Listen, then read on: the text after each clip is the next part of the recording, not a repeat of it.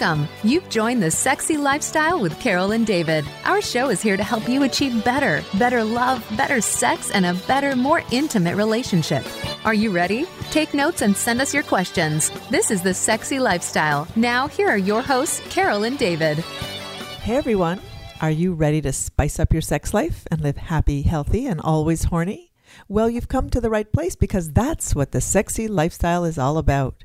And you know, David and I are passionate about making your sex life the best it can be. We sure are, and you know we love talking and learning about everything related to sex and sexuality, sexual health, and of course, sexual pleasure. We love diving deep into the naughty, the taboo, and the unknown. And we hope our discussions open up your dialogue about great sex because, well, great sex matters, and we all deserve it. We sure do. So, are you longing for a relationship that starts off strong and gets more intimate and exciting over time? Perhaps you wish you can communicate in a mature and emotionally connected way with your partner.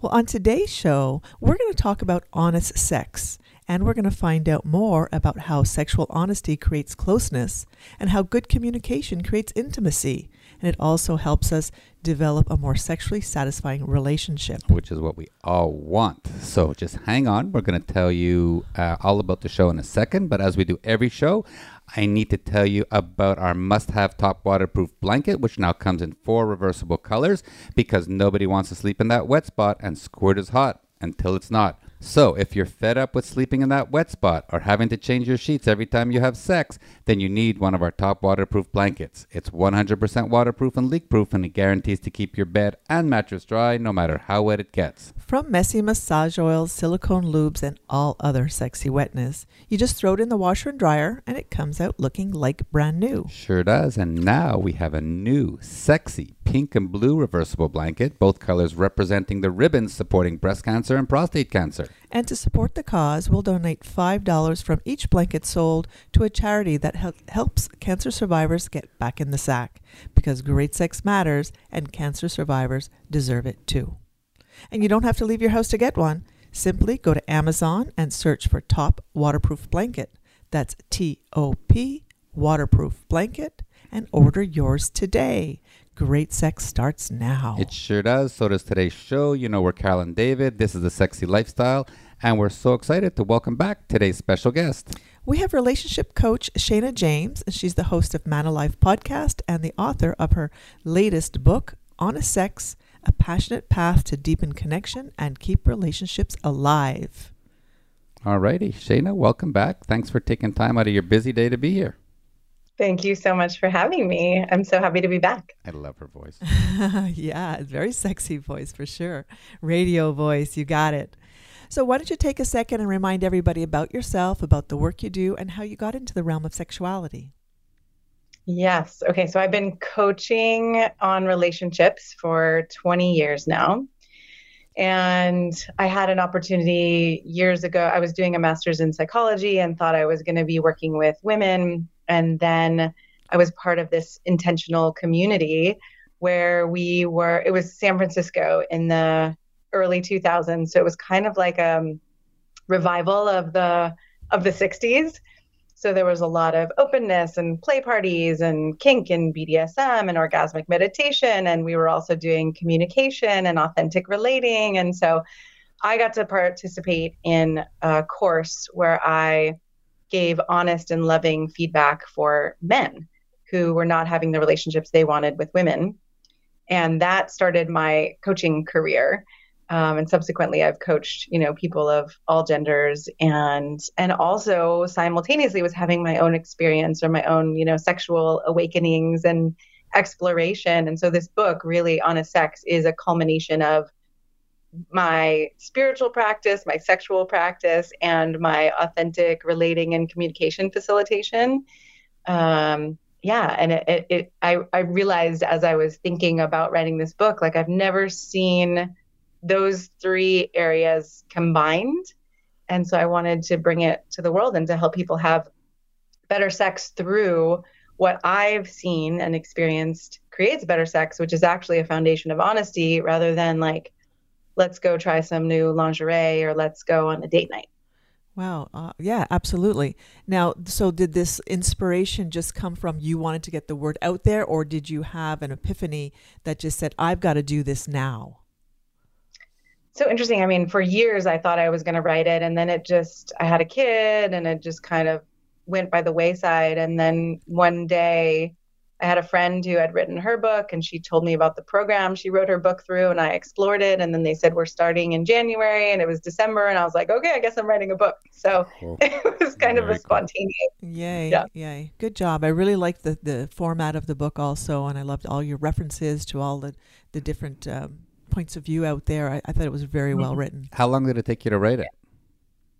A year and a half. Wow. I can't read a book in a year and a half That's why I suggested we read it together, David. Okay.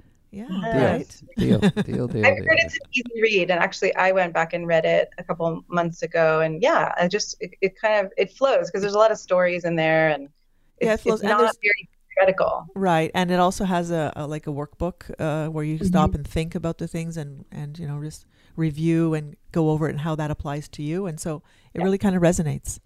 Yeah. Yeah, it was Good. very cool. Carol was reading the book when we were on the Bliss cruise, so she was lying on the deck naked, and I could see like some parts of the book, her nipples were getting hard, and she was like getting turned on, especially near the end of the book. Well, as I was writing my notes, David, is that what was going you on? You were doing. You were into it. he has such a great imagination. I know. It's so fun. No, she definitely enjoyed the book. So, you know, the premise of your book is all about honest communication. Um, yeah. Let's get right into it. And why does that lead to intimacy? Yes. Well, first we have to discern honest communication from more mature honest communication, right? So honest communication, someone might be like, well, I'm just saying it like it is, and I'm just telling you my truth. And it might not come from a very vulnerable or responsible place. So in the book, I really talk about, okay, here's how we can mature our honesty. And and mature honesty is what actually leads to intimacy as opposed to immature honesty, or one of my clients said it really well today brutal honesty versus compassionate honesty. Mm. Right? Brutal honesty does not usually create turn on unless that's your kink, but you know, for most of us, that's not going to create connection or trust or respect. So, in the book, I talk about when we can go a layer deeper and actually acknowledge, like, oh, why something is meaningful to me or why it's painful to me or why this hurt or why I want this, right? Like there's this layer beneath the surface conversations we have. And when we get to that level of honesty, we actually get to know each other and we actually heal some of those places where we, you know, it's inevitable, right? We're going to disappoint each other, we're going to step on each other's toes, we're going to interrupt each other. But when we actually go to that deeper layer of honesty where we say, hey, that hurt my feelings. I felt misunderstood when you said this, versus, you know, fuck you, or I hate when you do that, or you always do that, right? That's not creating intimacy. But again, that that vulnerability and that revealing, this is what happened for me, it it keeps the attraction from shutting down. Because mm-hmm. when we don't feel seen or heard or understood, the attraction just slowly or quickly will start to wane. And then it's hard to ignite that engine again. Yeah, absolutely. And I know you gave a lot of good examples about people who are having like fights or quibbles or something that really the trigger is not the obvious thing. What well, you think, right. oh, you didn't put the dishes not away again. Yeah. And and so you talk a lot about how to figure out what is the underlying issue. And yeah. that's something that we have to look at ourselves. So we have to look deep into ourselves and try to figure that out. So give some examples of that. Yeah.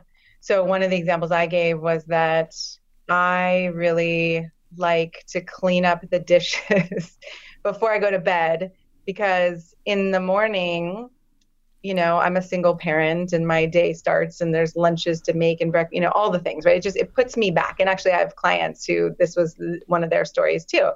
So I'm if I have a, a, somebody in my house or say my partner, someone I'm dating, um, and they leave dishes in the sink, I could get upset or frustrated or be like, oh, I don't like when you're messy or I don't, you know. But ultimately, if I go a level deeper, I don't, oh, I don't feel respected. I feel like, oh, I'm left on my own. I feel um, for me, the even more vulnerable part about it is like, I'm afraid that if I don't do everything, someone's going to leave me.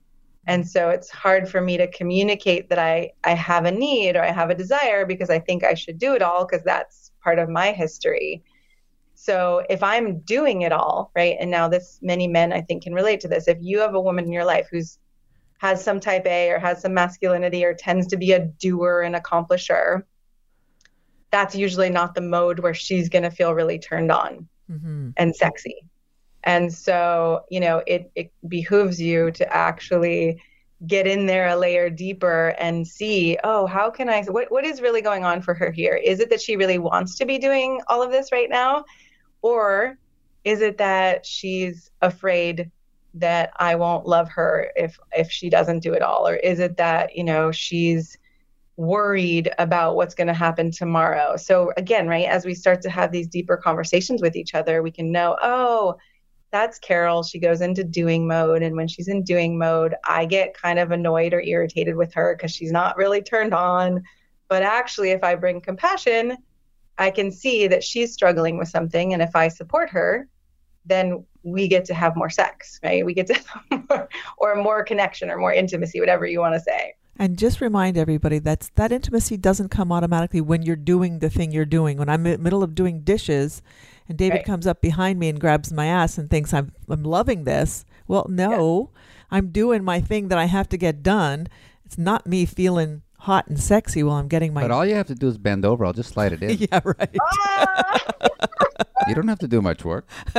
yeah, you see, that's a typical right. mind now, frame. Okay, so this is a great example, right? Because maybe that would work if he took a moment and slowed you down and stopped what you know like helped you or stopped what you were doing right and i know david you were sort of joking and sort of serious right it's like that's it seems like most men's fantasy is at any point i could just come and turn her on and she'd be you know hot and ready and you know sometimes we need to slow down to speed up right oh okay where is she right now and how do i come in in a way that just you know relieves her of the task she's doing or supports her to slow down and relax yeah.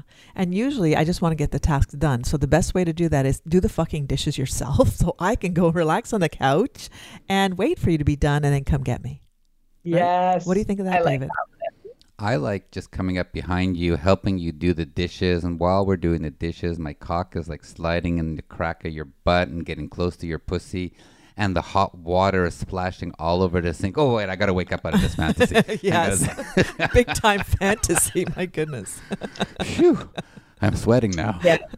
Uh, you talk a lot about the different ways that we can have like a, an honest discussion with each other, especially if we're dealing yeah. with conflict. Let's talk yeah. about some of those things that we can do to mature yeah, our well, discussions? Yeah. So one of the ways we can mature our discussion is to get really curious about the other person. So if someone says something and you are like, whoa, I don't like that, or that doesn't work for me, or that's making you right and me wrong, or right, like we can have these really sharp reactions at first, and then we can shut down and not be open and curious and we can also assume the worst about someone. You always do this, or you're doing that because you know it pisses me off, or we get into these dynamics in couples. And so my go to is curiosity, right? And sometimes it takes a moment to breathe and to not get, you know, to not shout out something defensive or something angry or something frustrated. But we can take a breath. And, and I gave an example in the book where there was a time where I was dating someone and he told me he wasn't going to be available in the mornings, you know, for me and my kid because that's when he does his meditation and his writing. And I totally understood that. I totally valued that. And I also felt like I wanted to rip his head off because I was like, those are the hardest times. Like, you're going to abandon me. You're going to leave me in the hardest times, right? You're just going to say you're not going to be available. So I basically, I closed my eyes and I said, I'm going to take a moment to breathe and I'm going to open my eyes when I feel like I can say something that's not going to, you know, destroy our love and our trust and our care for each other. And I just, I sat there. I gave myself permission to not say anything until I digested some of that anger. So sometimes that happens in a few minutes. Sometimes we need to wait an hour. Sometimes we need to wait a day. Like, you know what? I feel really triggered by this and I'm going to walk away and let's have this conversation again tomorrow when we're, you know, when I'm not in my primordial brain. so, time and space and curiosity are really good. And then expressing vulnerability too, like we said, around like, well, why, why does this really matter to me? And, you know, what's, what's important about this to me rather than just, I need this from you I want to do this. It's like, oh, here's what this would do for me. Here's what I think this would do for us. Again, there's this deeper layer of conversation we can have. And when you when you're so like me, I'm, I get triggered and I scream immediately. I have an instant reaction, which I was reading your book and thinking, "Oh my God, I'm so immature in my discussions. I really need to look at the bright side here and do, like you said, take a deep breath." And David would appreciate it very much because he hates when I raise my voice. Really, he does. Yeah. He's yeah. and I'm very clear about it. Yeah, he's calm, quiet. Yeah. So if I start yelling, uh, he just gets up and walks away, which mm-hmm. is better than saying the wrong thing, right, or something you're going to regret. Yeah. yeah. So yeah, he doesn't engage. He lets me cool off. And sometimes I want to just cool off and not continue the conversation. He's there, no, yeah. we have to finish this. So I think maybe we should sometimes take a break, David. You, have, you never yeah. know. Not that we have a million fights, believe me, but there's always something. There's always of something. Course, every couple has those places, those potholes that you step into. And sometimes it really can be helpful to take a break and then come back. And I, I believe that we are quite evolved in our relationship. I mean, compared to a lot of other people, especially sexually and what we do and, and how we yeah. communicate. But there's still potholes that you have to repair before you can move yeah. on a smooth path. So yeah. I was reading your book and really understanding that. Seeing yourself? Yes, mm-hmm. yes. In a lot of those examples that you gave, it was me who was taking that freaking out position and I think I could learn a lot more. And that's why I suggested after I had read it that maybe Dave and I should read it together because he can help me with that. He can remind yeah, me, you're freak, you're freaking out right now. Take a deep breath. Like, don't yell at me, yeah. but you know, and let, lovingly, right? Like yeah. it seems like you're really upset, or there's something that you know clearly really matters to you here. Mm-hmm. And okay, now that we have an agreement, right? If if we make if couples make agreements outside of those moments where the shit hits the fan then we can reference back to those. Hey, this is one of those moments that you wanted me to remind you. Yeah, take a breath. and I just go, fuck you, leave me alone. I think I'm going to leave right now. no, yeah. I think we can learn a lot. And it takes practice, yeah. right? That's, you know, a lot of the work that I do with people is actually some of the practice having some of those conversations. So, like with you, Carol, it's like we could have a, a session around what is so painful, why, you know, what is so hot because there's something deeper there, right? It's yeah. not yeah. it's not that initial surface thing. There's something deeper that when we start to understand it, we ha- we start to have more choice. Yeah, exactly. And things like, well, it makes me feel like I'm not enough, or it makes me feel like yeah. I'm not smart enough, or I don't give mm-hmm. enough, or whatever. So you feel de- de- defeated somehow. Yeah. And you just shut down. It, I think that's what some happens to me sometimes. Totally, totally. Yeah. I had an example in the book too, where one of my partners told me that I wasn't caring enough because I wasn't helping some of our friends. And I just, I saw red. I was like, I, you know, wait a minute. My whole identity is created around being a loving, caring, supporting person. And you're telling me that I'm not caring enough. And right? So in that moment, I did not react very well. And I, I went through the whole story of how it could have gone if we were both vulnerable with each yeah, other. Yeah. And then you wonder why they asked you that. So, like, then you get accusative. Like, why are you saying that? How can you possibly say that, right? You're accusing them of, of seeing things wrongly or in the wrong way or right. whatever. Versus the curiosity of, like, oh okay if i'm not making myself wrong in that moment i could i could have more space to get curious which again easier said than done mm-hmm. it takes some work to mm-hmm not make ourselves wrong, but you know, then in that moment, it's like, oh, I'm wondering what you're seeing. Oh, for you, it seems like if I don't help anyone who asks, then I'm selfish. Okay. The way I'm seeing it is I'm actually saying no for the first time in a long time. And this actually is something I need right now. And then mm-hmm. we, instead of fighting or having conflict about it, we're getting to know each other. Mm-hmm, mm-hmm. I think that was great. And one of the other things that I really resonated with me was that avoid saying no. And that when David suggests something and I don't really want to do it or I don't feel like it, the first thing out of my mouth is no. It's automatic and and that can be hurtful too, right? You have to first yeah. investigate a little bit why he wants to do that. Why is that yeah, important right. for him?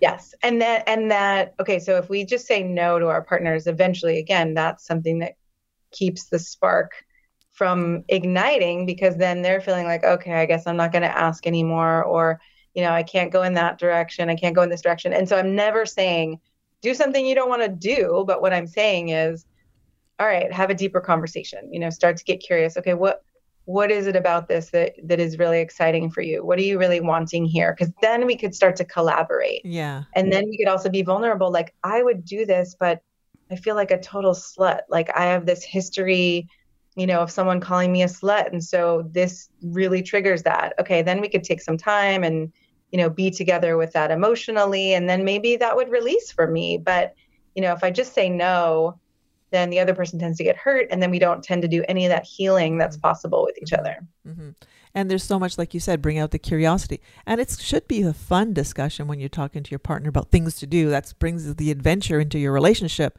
So as soon as but there's just, some, yeah, just for your listeners it's often not fun because we get stuck in those places where we have shame and history and all of that so i just don't want anyone to make themselves wrong when it starts not being fun right. That's right. It, it's supposed to be fun. So if it's not being fun, then you have to look a little bit deeper, is what I was Yes, trying to yes say. exactly Yeah. exactly And you also talked about looking deep into ourselves. Like that's something that we don't usually do. Like, you know, you have a discussion and you're not, you're just ignoring or you're saying, oh my God, that's just stupid.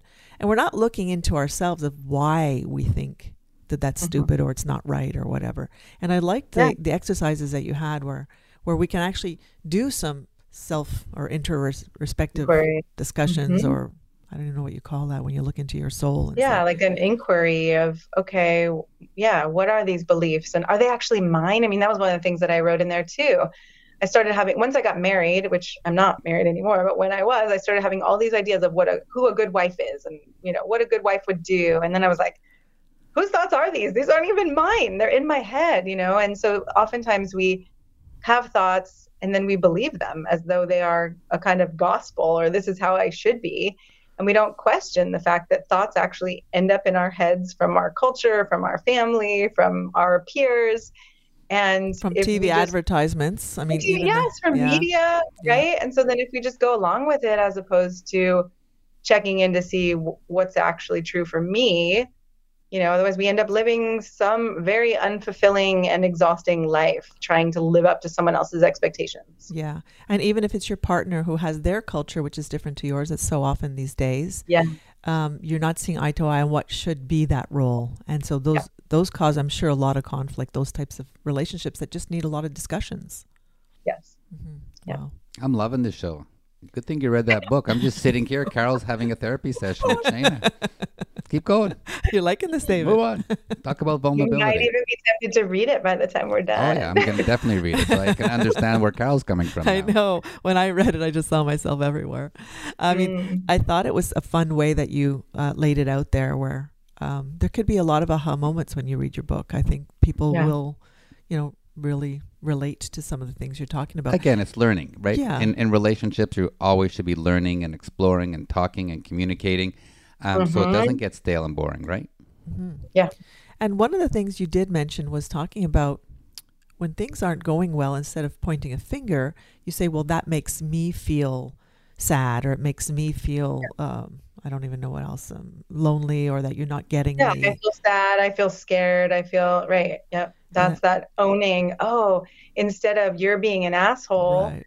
because you're talking over me, you know, that tends to put our partners on the defensive. Whereas if I say, oh, I'm feeling, I'm starting to shut down, mm-hmm. you know, I'm not feeling as close to you right now. It's it's way more vulnerable to say, but it it actually heals the dynamic if the other partner can also be vulnerable, right? That's one of the problems that sometimes, you know, people need coaches and therapists because someone gets vulnerable and the other person doesn't. Doesn't. Yeah. Puts up a wall. Yeah. Yeah. And wants to be brave or macho or whatever those expected reactions are. Um, Yeah. They put that up out there instead of really looking into yourself and saying, why am I so triggered by this? Why am I, how am I feeling? What does it do to me? And Yes. I think exactly. also when you are trying to keep the relationship strong, like we spend our energy keeping our relationship strong all the time, then Yeah. You always want to have great sex. That's the whole idea about having the relationship to enjoy great sex. And if you say, Yeah. well, that makes me feel like crap and I don't feel like having sex when I feel like crap, You know, so like, why are you saying those things? Let's figure out. Yeah. Let's figure that out. So let's figure this out, Yeah. right? Let's actually understand what's going on because there's probably some way that you're feeling hurt or missed or you know disappointed or whatever that would have you then come back at me and say these passive aggressive or angry things. Yeah, yeah, exactly. And we all kind of get those feelings at times, you know, when mm-hmm. sometimes you and sometimes you think you talk to your partner where you're kind of joking or you say something like a side-handed I don't know what what, what do you call that when you make a remark a, s- a little, s- Sarcasm. a little sly remark Yep. and just throw it out there. Yeah. there. And they have Yeah. to say, wait a second, what what was that? What why did he just say what? and so you stop and think and when you let it fester, which is what David will tell you his issue is, he doesn't talk about Uh-huh. things. You're right. You're the one who gets more quiet and kind of walks away. Uh-huh. And she's the one who gets more explosive. Uh-huh, exactly. I'm I'm the turtle. I get into my shell and I just crawl Yeah. away. Right, and he Yeah. shouldn't because we talked about that this weekend after reading your book and preparing for this discussion. We said, well, you know, how, how can we talk more about our relationship so that he doesn't keep it in and it only Right. his issues or thoughts or whatever, right? And again, Absolutely. you two are amazing and are communicating in a way that many couples are not. So there, I just want to say for anyone listening, there's nothing wrong with anyone, right? Who and there's nothing wrong with not having these conversations. It's just wow, if we actually want to have more intimacy. So, okay, so maybe someone's not having the sex they want, and they could say, well, right, I actually want to be having sex and I want to be having intimacy. That's great, right? You can use these tools. You can also use them if you're like you two, you have a great relationship and you want to see like what else is possible here? How much more intimacy could we have? How much more passion could we have? You know, how Mhm. much more trust and letting go and surrender and opening could we Mhm, have? It mhm. makes all of that possible.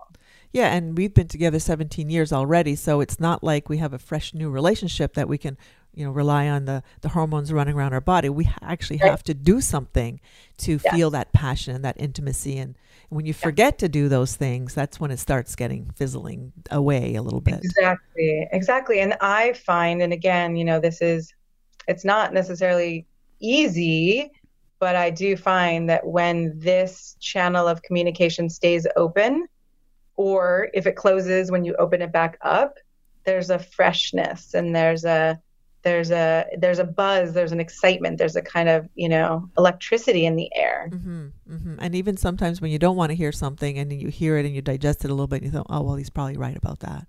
And then you want to say, okay, well, he really was right. Let's give him a little bit of credit. Let's bring that back Right. up again and and talk some of those about it. initial moments are painful Mhm. and eventually it gets easier and easier to have those conversations You know, you know, I I got to tell you what was super sexy between us this week. We had this whole discussion on Saturday morning about some of my wants and needs and Carol blew up and put up this wall and blah blah blah blah blah.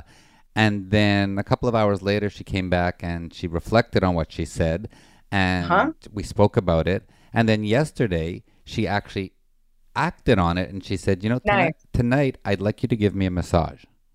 Okay, because I always say, well, wh- what do you want? Isn't there something you you want more than you know just us snuggling or cuddling? And she said, you know, I want a massage, and when you're massaging me, I want you to you know be naked on my back, and I want to feel your cock between my ass. And in in my world, that was a successful conversation that we had. That might have Yeah. taken a day or two for Carol to think about something, and Yep. And you know that in itself made our couple stronger. yes Mm-hmm. yeah right so it doesn't always go smoothly initially Right. right? You might explode, someone might walk away, but then when you're willing to be on the same team and think, okay, how can we make this, how can we use this to bring us closer? And how can I understand myself more and understand my partner more? Then it works. You get to go deeper together. And some people listen differently than other people, right? Because communication is being a great listener. And some people, it takes time for the words to get into their ears and then register in their brain. Yes. Is that what happens? That takes time? With you all the time. Absolutely. But I know you. Yeah, I know. You. But Shana, what would you say to David about not holding in for so long? Like when he did have this thing he wanted to tell me, it was a little bit Mhm. awkward, and that was one of the things. The way he said it was more what upset me, not the words he said, but how he said it. Because he'd held it in for so long. Yeah. So, what would you say to him to not hold it in, not be that turtle, and to actually, when he feels the thought, to actually speak it? Share it. I can't read his mind. Really? You're Yeah. a woman. I would say, you know, David, one of the things on your side could be to start to let her know, oh, I'm having this thought. It feels a little, you know, I don't know if I'm ready yet to share, but can we can we like set a time a couple days from now uh, where I will let you know like a desire that I'm having or you know, so, something starting to actually have a conversation where you're letting maybe little parts of it out or, you know, on Carol's side it might be like for the two of you to have an agreement would you do your best when i share this with you because it feels really vulnerable to pause and take a breath before you have some big reaction to it right so again there's like this joint okay mm-hmm. if we're on the same team here how do we both work toward making it safer to share Yeah, that's great. And one of the, one of the things we did agree upon is that every Saturday morning we're going to sit down and just talk about our feelings and talk about our couple. And yes Like a check-in session. yeah, that's what i love check-in sessions they're so good especially for people who are people pleasers and Mhm. don't say those things mhm, and then notice that it gets more stale or dull mhm. Mhm. So well we're- done We're gonna we're gonna try those anyways absolutely. in the future. So let's just hang on for a second. We need to remind everybody that this is the Sexy Lifestyle Podcast. We are Carol and David, and we're chatting with relationship coach Shana James, talking about her new book, Honest Sex. Now let's just tell everybody about the amazing trips we have planned for next year with Topless Travel. Of course, if you're looking for the sexiest and most erotic vacation ever, then you simply must book with Topless Travel from Hedo 2 in Jamaica, Desire in Cancun, Temptation Grand Miches in the Dominican Republic, to all the Bliss Cruise experiences. Topless Travel needs to be your number one choice.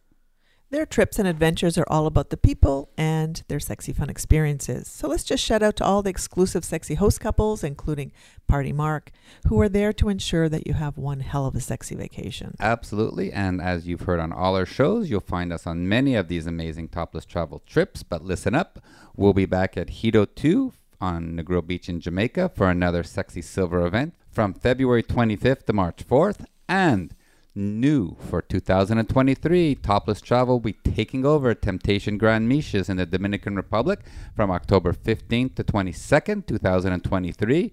This is a brand new lifestyle friendly erotic playground and it allows couples to explore their fant- fantasies, push their boundaries, and make lots of sexy new fun friends. And as always, rooms are selling out fast, so if you don't want to miss two of the biggest and sexiest lifestyle resort and beach parties ever, then go and book your room today. For more information about these trips or any of the Topless Travel events, go to thesexylifestyle.com and click the Topless Travel events link to book the sexiest and most erotic vacation ever. Just do it. All right. This is the sexy lifestyle. We are Carol and David. Now for our favorite part of the show where we get to talk about great sex because Well, great sex matters, and we all deserve it. So let's get back to our show talking about honest sex with relationship coach Shana James. So Shana, we um, one of the things that you mentioned in the book, and I want you to explain that how certainty and stability in a long-term relationship kills passion. What do you mean by that? What do I mean? Certainty and stability. Well, you know, Esther Perel is uh, famous for her book Mating in Captivity, and she talks a lot about how we trade certain, you know, uncertainty in the beginning when we're dating. We don't know if someone's going to like us. We're trying, we're courting each other for certainty, and certainty creates safety and allows us to open in a lot of these ways, but it also can dull that spark. Mm-hmm. So when we allow that to happen and we don't recognize that, hey, we actually don't know each other.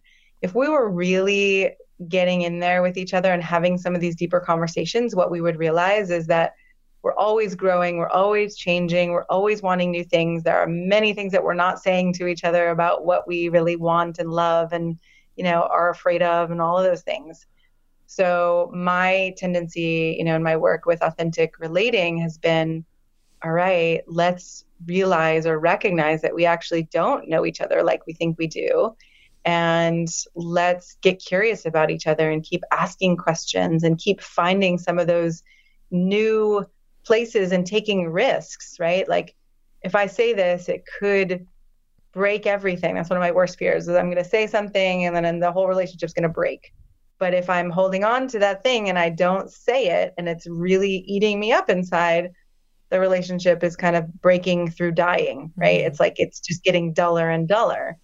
So that's what I mean by, you know, starting to get curious about each other and taking some risks to have these uncertainties present as opposed to let's just rest into the certainty. Yeah. You know, that's a great point that you made. Um, you know, last year we had um, Dr. Justin Lehmiller from the Kinsey Institute on our show who did a huge survey on fantasies and he came up with, you know, the biggest fantasies people have are threesomes and group sex. And and he brought up the the point of a couple that he was working with and after 25 years of marriage, one of them brought up, you know, hey, I'd like to have a threesome. And it took him a lot of courage and a lot of energy to bring it up to his his his wife and his wife Yeah. says oh you too i've been thinking about that for years as well and you know they went through all this time because they were afraid to talk to each other about something that was beyond the social norms and here both Yeah. of them wanted to do it Yeah. yeah, exactly. Yeah, right. We don't know. We don't know our partners and we don't we we oftentimes I think once we get into a long-term relationship can tend toward playing it safe because we don't want to offend someone, we don't want to hurt them and we don't want to lose them, right? Which is beautiful. and I'm and I'm not talking about you know the need to bring another person into the equation. Obviously, we're swingers and we do, but you know a silk blindfold, um, you know, uh, doing it in somewhere else in the house, um, doing it in the car, just spicing it up a little bit, right? Spicing it up and sometimes for some people it's spicier and for some people it's more intimate or slower or right? Mhm. The the whole range is welcome. Mhm. hmm exactly. Now, in our realm of adult, you know, sex education, we often see courses on how to ask for what you want. It's a really Mhm. big issue for many couples. So let's get into how you handle it or how you cover it in your book. Why Yeah. is it hard for people to ask for what they want? Well, yes, it's hard. It's uh, one. It's been one of the hardest things for me, and I think because I'm worried about. Um, I'm worried about someone feeling bad. Like if I want something, I don't want someone to feel bad, like they're not good enough or they haven't been a good partner. So some people tend towards the oh, if I ask for what I want, I'm going to make someone else feel bad. Other people tend toward if I ask for what I want, I'm going to look a certain way. I'm going to look slutty or I'm going to look prudish or I'm going to look weak or I'm going to, right? If I want to be submissive, oh no, if I say that, then I'm going to look like I'm not very manly if I'm a man, right? So there can be all these ideas that we have about our desires, and that can keep us from asking for what we want. Uh, another huge one is the fear of rejection, right? If I want something and and the other person doesn't want it, it often doesn't just feel like they're rejecting an idea. It feels like they're rejecting me, right? I become bad. I become wrong. I become too much. I become not enough, like you were saying, Carol. So, okay, safer to just not ask for it at all and just say, well, I'm getting most of what I want. So I'll just, you know, leave that one behind. Yeah, but that's where boring and stale starts getting caught up in a relationship, right? And that example that you gave about the 25 year old uh, marriage that finally he asked his wife for the threesome, it took a lot of courage. But look how many Yeah. years it probably he was just holding on to that, afraid or Totally. Afraid of feeling rejected, afraid of not sharing that interest that he has. What about this one? The guy for his whole marriage just wants to do anal with his wife, and she turns around and says, "Hell yeah, I'll put on a strap on and do you." Yes. Right? Yeah. I mean, there's just so many saying. things. Just saying. Yeah, there's so many things that it can feel vulnerable to share. But that's why also I often say to couples, like, all right, sometimes before having those conversations about what you want in bed, it's important to have a conversation about how do we talk about our desires and how do what what do we say to each other when we have different desires or when one of us wants something and the other one's afraid of it, right? Like what are we committed to? Are we committed to having curious conversations? Or are we committed to having judgment and blame and shame and attack right you know those don't tend to go as well but that's a lot of what we are raised because we're not taught how to have these more conscious or mature conversations those were a lot of the examples we got Well, we're also not taught to talk about sex at all. We don't have Right. any Yeah, reference on how to speak about sex. We have no role models to know No. if we're doing it right or wrong, except for sex therapists, basically, to tell you, well, that's fucked up. And that's the only ones who would ever tell you. and you. I don't even believe there is a right or wrong. That's the thing too, is when you shift my my definition of sex in the book, you know, that that a more evolved definition of sex is it's not first of all, it's not, it doesn't have to be genitally based. It doesn't have to be penetration. It doesn't have to be even physical. It can be energetic, it can be emotional, it can be, you know, when when we're orienting toward pleasure and experiencing as much of each other as possible in the emotional and sensual and physical and you know like all of us as much as possible to me that's what sex can be. And when we're not orienting toward i'm trying to get somewhere i'm trying to get to orgasm i'm trying to get to climax right? That's a lot of pressure and who needs that pressure? So you know we can play in all of these realms. And what i've found through my study of orgasmic meditation and tantra and all these things is like we can have orgasms by looking into each other's eyes. You know we could breathe together. We could like have a tiny wisp of wind. And there are so many ways that our body can open to be orgasmic. We can have heart orgasms. We can have you know all kinds of orgasms that most people are not aware of and then therefore the sex life becomes much more limited and dull like you Mhm. said hmm hmm And you mentioned also that a lot of people will ask for what they think they can get instead of Yeah. what they actually want. Speak Yes. a little bit about that. Yeah, so if I think it's safe to ask for a massage when really I want a um, a naked massage or uh, what would you what do you call it? like a massage with a happy ending or Mm, something, right? It's mhm. like I I won't get rejected, so I'll get a little bit of what I want, but then that desire or longing goes unmet. So in one of the the chapters of the book, I talk about one of my colleagues, Marcia Baczynski, who has a practice where people ask for more. They get outrageous with their desires because she basically says if we ask for 100% of what we want, knowing or somewhere closer to 100%, right? We don't always know all of our desires, but uh, knowing that we'll get, let's say, I don't know, 30 to 40% or something, we're getting more than if we ask for 30 to 40% and then we get 5% to 10%, Yeah. right? So yeah. there's there's the willingness to take that risk and again we can set it up with our partners hey what if we started asking for more what we want knowing that we're not always going to say yes and we're not obligated to say yes but we'll start actually knowing what each other likes more and we'll start having more more of these experiences more of this play What if in a relationship one co- one person is asking continuously for stuff and the other one never asks? then what I would suggest for that couple is to have a conversation about that dynamic, right? Like, oh, okay, here's what I'm noticing about the we or the us. You tend to ask a lot. I tend not to. Do I tend not to because I don't have any desires or am I not asking because I'm scared, right? We can ask each other really curious questions to see, oh, are you, you know, are you asking because you're not satisfied? Or are you asking because you just want more play? right? Like, how do we ask from a place of loving curiosity and compassion Mhm. versus, oh, there's something wrong with the way you're doing it or something wrong with the way I'm doing it? And most couples do have um, different dynamics and different levels of desires. And that's normal, right? So, how do you have like a, a compassionate discussion for someone who constantly wants to do something and the other person just doesn't want to do that? Yeah. Well, again, I think as we get deeper, instead of just peppering someone, I want to do this, I want to like, you know, I want to have sex doggy style, or I want to, I want to dominate you. Like instead of just continuing to say the same thing, if we start to have a, the conversation of, oh, why do you want to dominate me? How do you want to feel?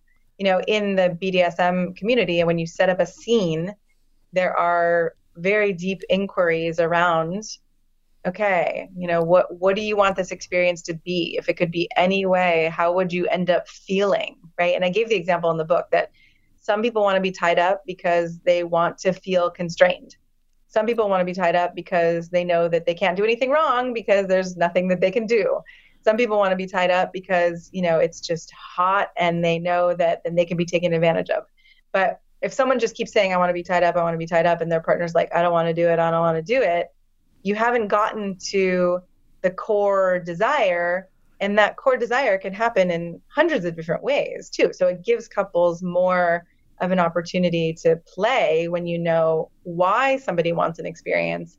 And it also saves you from having an experience where you're like, you said you wanted to be tied up and you're like yeah but you were so rough with me well i thought tying up was being rough well i mm. really wanted you to be really tender with me mm. right so all of those conversations yeah make for a much better experience mm-hmm. and certainly if you do that sort of recap after like the, the the care the and, and the, yeah like in the bdsm you have that aftercare so yeah. just in regular sex we often do a recap of what we liked what we didn't like and oh my god that was so hot. We often will yeah. talk about even just regular sex that we have that uh, at night. We'll say oh yeah. my gosh that I, that was really interesting what you did and i loved how you came down on me I, whatever it might be. So that discussing well, in the book i talk about that like the debrief of yes let's acknowledge what we really liked and let's also talk about if there's something that we want more or different, because otherwise we're hoping and praying that our sex life is going to get better and not talking about it. Right. So I love that you guys are talking about it. Yeah, especially when, since we cannot read each other's minds. Everybody just has out there. Remember, we cannot read minds. and you you talk about having you know having these discussions where you're loud and proud with your desires because that's what we should be shooting for, right? We want to share yeah. our desires so we can have a better quality of relationship with our partners. Yeah. And sometimes loud and proud can be tender and vulnerable, right? Mm-hmm. Sometimes loud and proud can be like, wow, it's really hard to say this. And I can almost like, I'm having a hard time speaking. And, you know, but again, like you said, the goal is that we get to feel like, yes, I love that I want this. And mm-hmm. I feel good about myself for wanting this. And that's definitely been a, a struggle for me. And so many people have tainted ideas because they want outside validation for their thoughts and, and ideas and their desires before they'll even say it out loud. Talk a little yep. bit about validation. Yes. Well, again, I think a lot of the work that I do with people as a coach is to help people validate themselves, right? To really see what's getting in the way of you feeling good about yourself, what's feeling in the way of you feeling good about this desire because when you feel good about it, then you can bring it to someone else without the shame or without the defensiveness and without the hesitation or the awkwardness. It's just like, oh, hey, I've been thinking about this, right? This is something I want.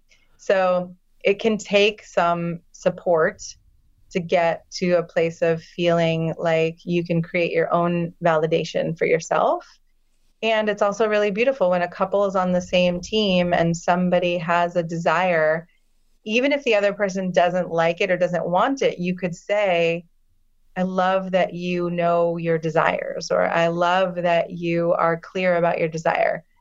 this one is feeling hard for me.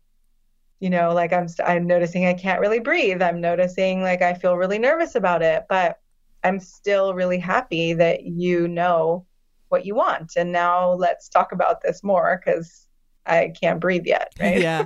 Yeah, exactly. And that's, oh, you know, I mean, that's obviously the mature way of saying it, but we have to focus on, um, our inner thoughts at the same time. It's a lot of things going swirling around in our heads, trying to figure out how to respond to someone talking about it's something. It's pretty that... masterful. Yeah, it's pretty masterful to be able to witness your thoughts, witness all of the things, your body clenching and burning and all the things that are happening, and then to come out with something calm and connected. And I think that's a lot of the work that I do with people is to to help them through that process. Because those moments where the rubber meets the road are the hardest moments to actually stay calm and connected. But then you still have to talk about them. So it's not like okay we can't talk about this because we don't know how, how to you have to continue right. the conversation and another time bring it up again when you feel more comfortable or something. Remember the words, hon. Calm and connected. you're, you're, gonna have to remind me, gonna, or, or, give I'm me fair have, warning when no, you're gonna, gonna drop gonna, something maybe, on me. I'm gonna put that. Maybe that's not fair. Maybe that's not fair for me to say calm because you know people can get excited and people can be intense and people can be right. But when it's an attack or when it's a defense, uh, that's when it, it feels painful to your partner. Mm-hmm, mm-hmm. All right, and you talked a lot about sex, the definition of sex, the different types of sex. And one thing you talked about was beyond sex. Tell us a little bit about what that means to you. Well, I think there was a quote in the book where actually it was a woman who, um, Jenny Wade, I think, wrote a book. Oh, no, it was Margot Anand who wrote a book about she said it was beyond sex and i was like well that definition to me sounds like what i what i experience as sex right so that was just again we we we covered it really my more uh, i don't want to call it evolved my more um, modern definition i would say or a more expansive de- definition of sex which is you know we're bringing all of us to the table. It's pleasure oriented. It's not goal oriented. We're intimate. We're connected. We're we're we're connecting i call it four dimensional right? We're connecting with our energetic bodies with our sensual body with our physical body we're actually getting to the place where i can feel what you're feeling in your body and my body and so then you know the energy goes back and forth and we get to feel this expansive sense of pleasure because we're merging, we're connecting, and we're not trying to get somewhere. We're fully here in this moment. Mm-hmm. And it can be cuddling, it can be anything. It does not, like you say, have to be penetrative. And you mentioned right. that there's some studies that cuddling sessions actually reduce bickering. Yeah. That's interesting. Yeah, right. For people to actually be um, touching each other, connected, slowing down, more sensual, right? That can really soothe our nervous systems. I think a lot of times we all have different ways and different love languages, but you know, for people who really enjoy touch, and I think it's Terry Real and many um, psychologists are really talking about how we co-regulate each other, right? We don't just regulate on our own; we co-regulate, and so whether it's cuddling or whether it's laying together or breathing together, all of these ways to actually co-regulate each other's nervous system can be really helpful. And what about orgasming orgasming together? Yeah, orgasming together can be amazing. Mm-hmm. Yeah. Mm-hmm. For sure. So your book is called yeah. Honest Sex, but you also talk yeah. about honest orgasms or orgasm honesty. What is that all about? Well, I think again that one is all right orgasm, the the typical orgasm is between 10 and 50 seconds for people of both genders. Um, whereas you can actually have, you know, more rolling types of orgasms or really high peak orgasms that don't just rise and drop and don't just, you know, fuck up your brain chemistry. And so I didn't know that there was such a thing as expanded orgasm where you could stay in more of an orgasmic state for minutes or hours at a time until I was in my 20s and I felt so grateful in this in the book I talk about how I ran into a woman in the bathroom and she, you know, shared about this course she was taking and most people aren't so lucky to have a bathroom conversation where you're like, wow, now I'm going to orgasm differently for the rest of my life. So really letting people know that there are different ways and more expansive kinds of orgasm. Even even sometimes my clients start to have better sex just because they recognize they expand their perspective right they see that something else is possible and so then they can imagine and then they start to to open themselves to different experiences but you can also train your body to stay in this heightened sense of arousal or for men to um, you know to not come when they're orgasming and so they can be multi-orgasmic in a way that women can be as well. Mm-hmm. And one of the things we've learned over the years is how you're supposed to breathe through an orgasm. And you talk about how you're supposed to yeah. relax before you have your orgasm. Yeah. Or, I mean, I, I don't want to make it a supposed to because then it puts more pressure. Right, right. But if you can keep your body relaxed as opposed to clenching and tensing and trying to get somewhere, then the orgasm tends to last longer and can be much more um, I don't want to say graceful. That's not the right word, but right, it can be it can be more pleasurable. Actually, the pleasure increases, I think, with your level of relaxation often. And there's neural pathways that are like memory, like like muscle memory, to when you do yeah. have an orgasm. And so by learning these new things, which ex- the expanded orgasm, then you're learning, yeah. and you can you can do those over and over again, basically. Mm-hmm. Mm, that's great. And and at one point you mentioned that you like you don't have to be happy to have sex. Yes. Yeah, I, I, have a whole chapter on the myth of happy sex. And the example that I gave was that I was in bed with my partner and we were making out, and he stopped and looked at me and was like, You're not really that into this, are you? And and I stopped for a moment, and part of me wanted to just be like, I'm fine, I'm good, you know, let's just keep going because we only see each other once a week. And if we don't have sex now, we're not going to, you know. But instead, I took a moment and I looked at him and I, I was like, Okay, I'm not totally here. I'm not totally present. Let me really check and see what's going on. And I realized that I had been to a funeral earlier in the day and I was feeling a whole bunch of grief that I had just stuffed down. And when we started making out, right, my heart started opening, my body started opening, and then I couldn't, I, I, it was just like it was there. I couldn't even deny it.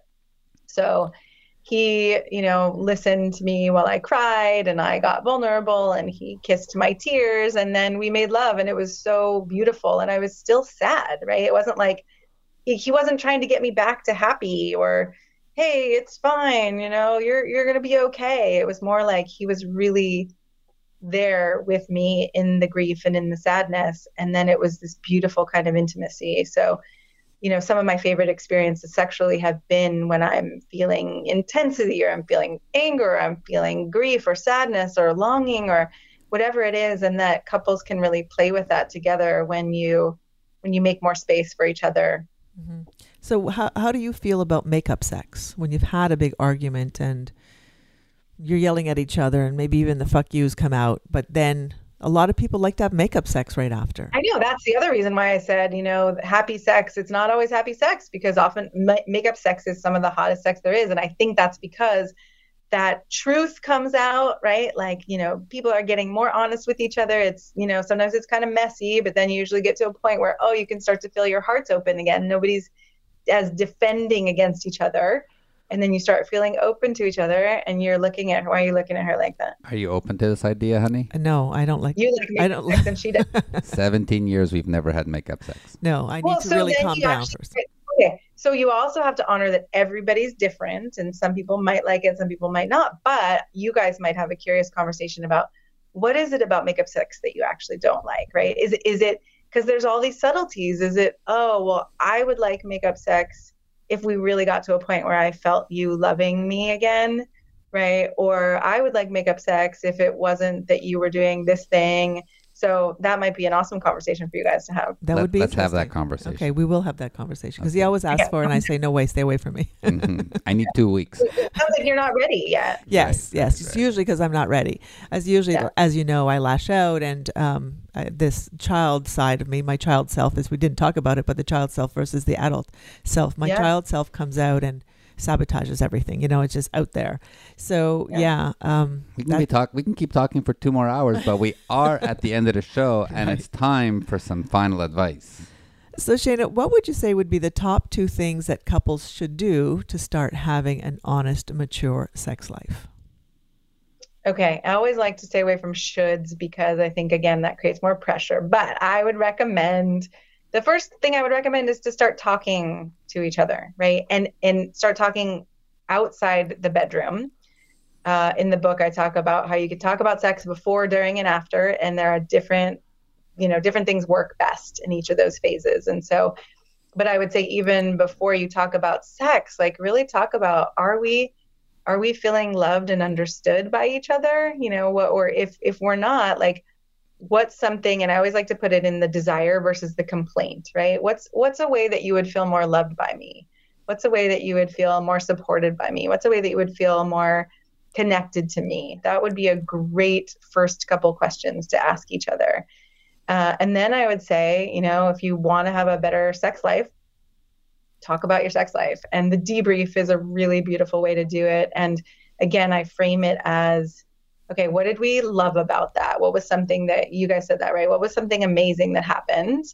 And then what's something that you want you might want more of, which again, right, you could rephrase that as a complaint. I hated the way you went so fast when you touched my body, but if I'm wanting more of it, it's going to go over better. So I say, "Oh, I would like a little more slowness when you enter me or something like that." you know and then you can also add another question of okay what's something vulnerable that you you wouldn't have said to me in the moment but you would say it now because then it would help our sex life be better and help us feel closer to each other so i guess right both of those are around more communication hmm for sure. And you know, you talk uh, talk about community. The book covers all different angles of how to be honest with yourself, with your partner, Yeah. and all Yeah. of that is really brings out the vulnerability and adds intimacy to your relationship. I I really enjoy it. and I think I'm going to have to read it with David. Absolutely, Again, absolutely. he We're will gonna never read it on his own. on our next trip. We'll read it. We'll take We'll the time on the because it's uh, you know learning only makes couples stronger. Every week, every show, we learn more. Um, Shana, I mean, we can keep going on and on, and we'll invite you to come back uh, next year. Um, thank you so much for being here. We've had Shana James with us talking about her book. Shana, why don't you tell everyone uh, where they can reach out to you, find you, and of course, buy this amazing couple strengthening book?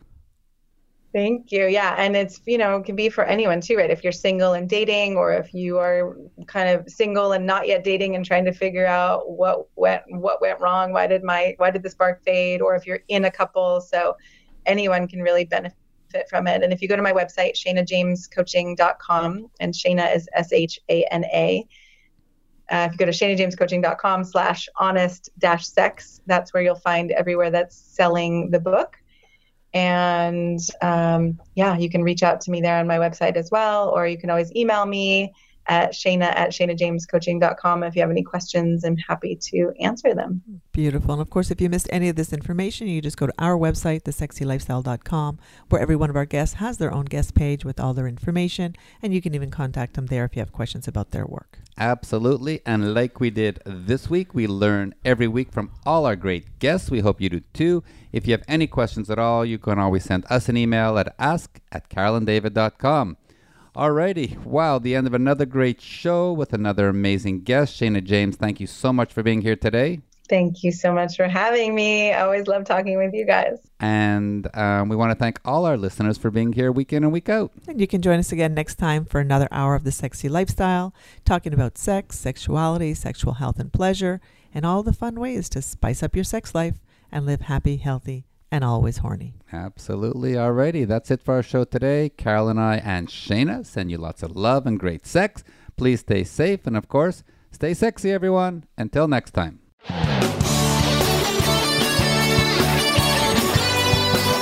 You for joining Carol and David for this week's edition of The Sexy Lifestyle. We've got another one lined up next Friday at 3 p.m. Pacific Time, 6 p.m. Eastern Time on the Voice America Variety Channel. The weekend is just around the corner, so try something new, spice it up, and you just might have the best sex ever.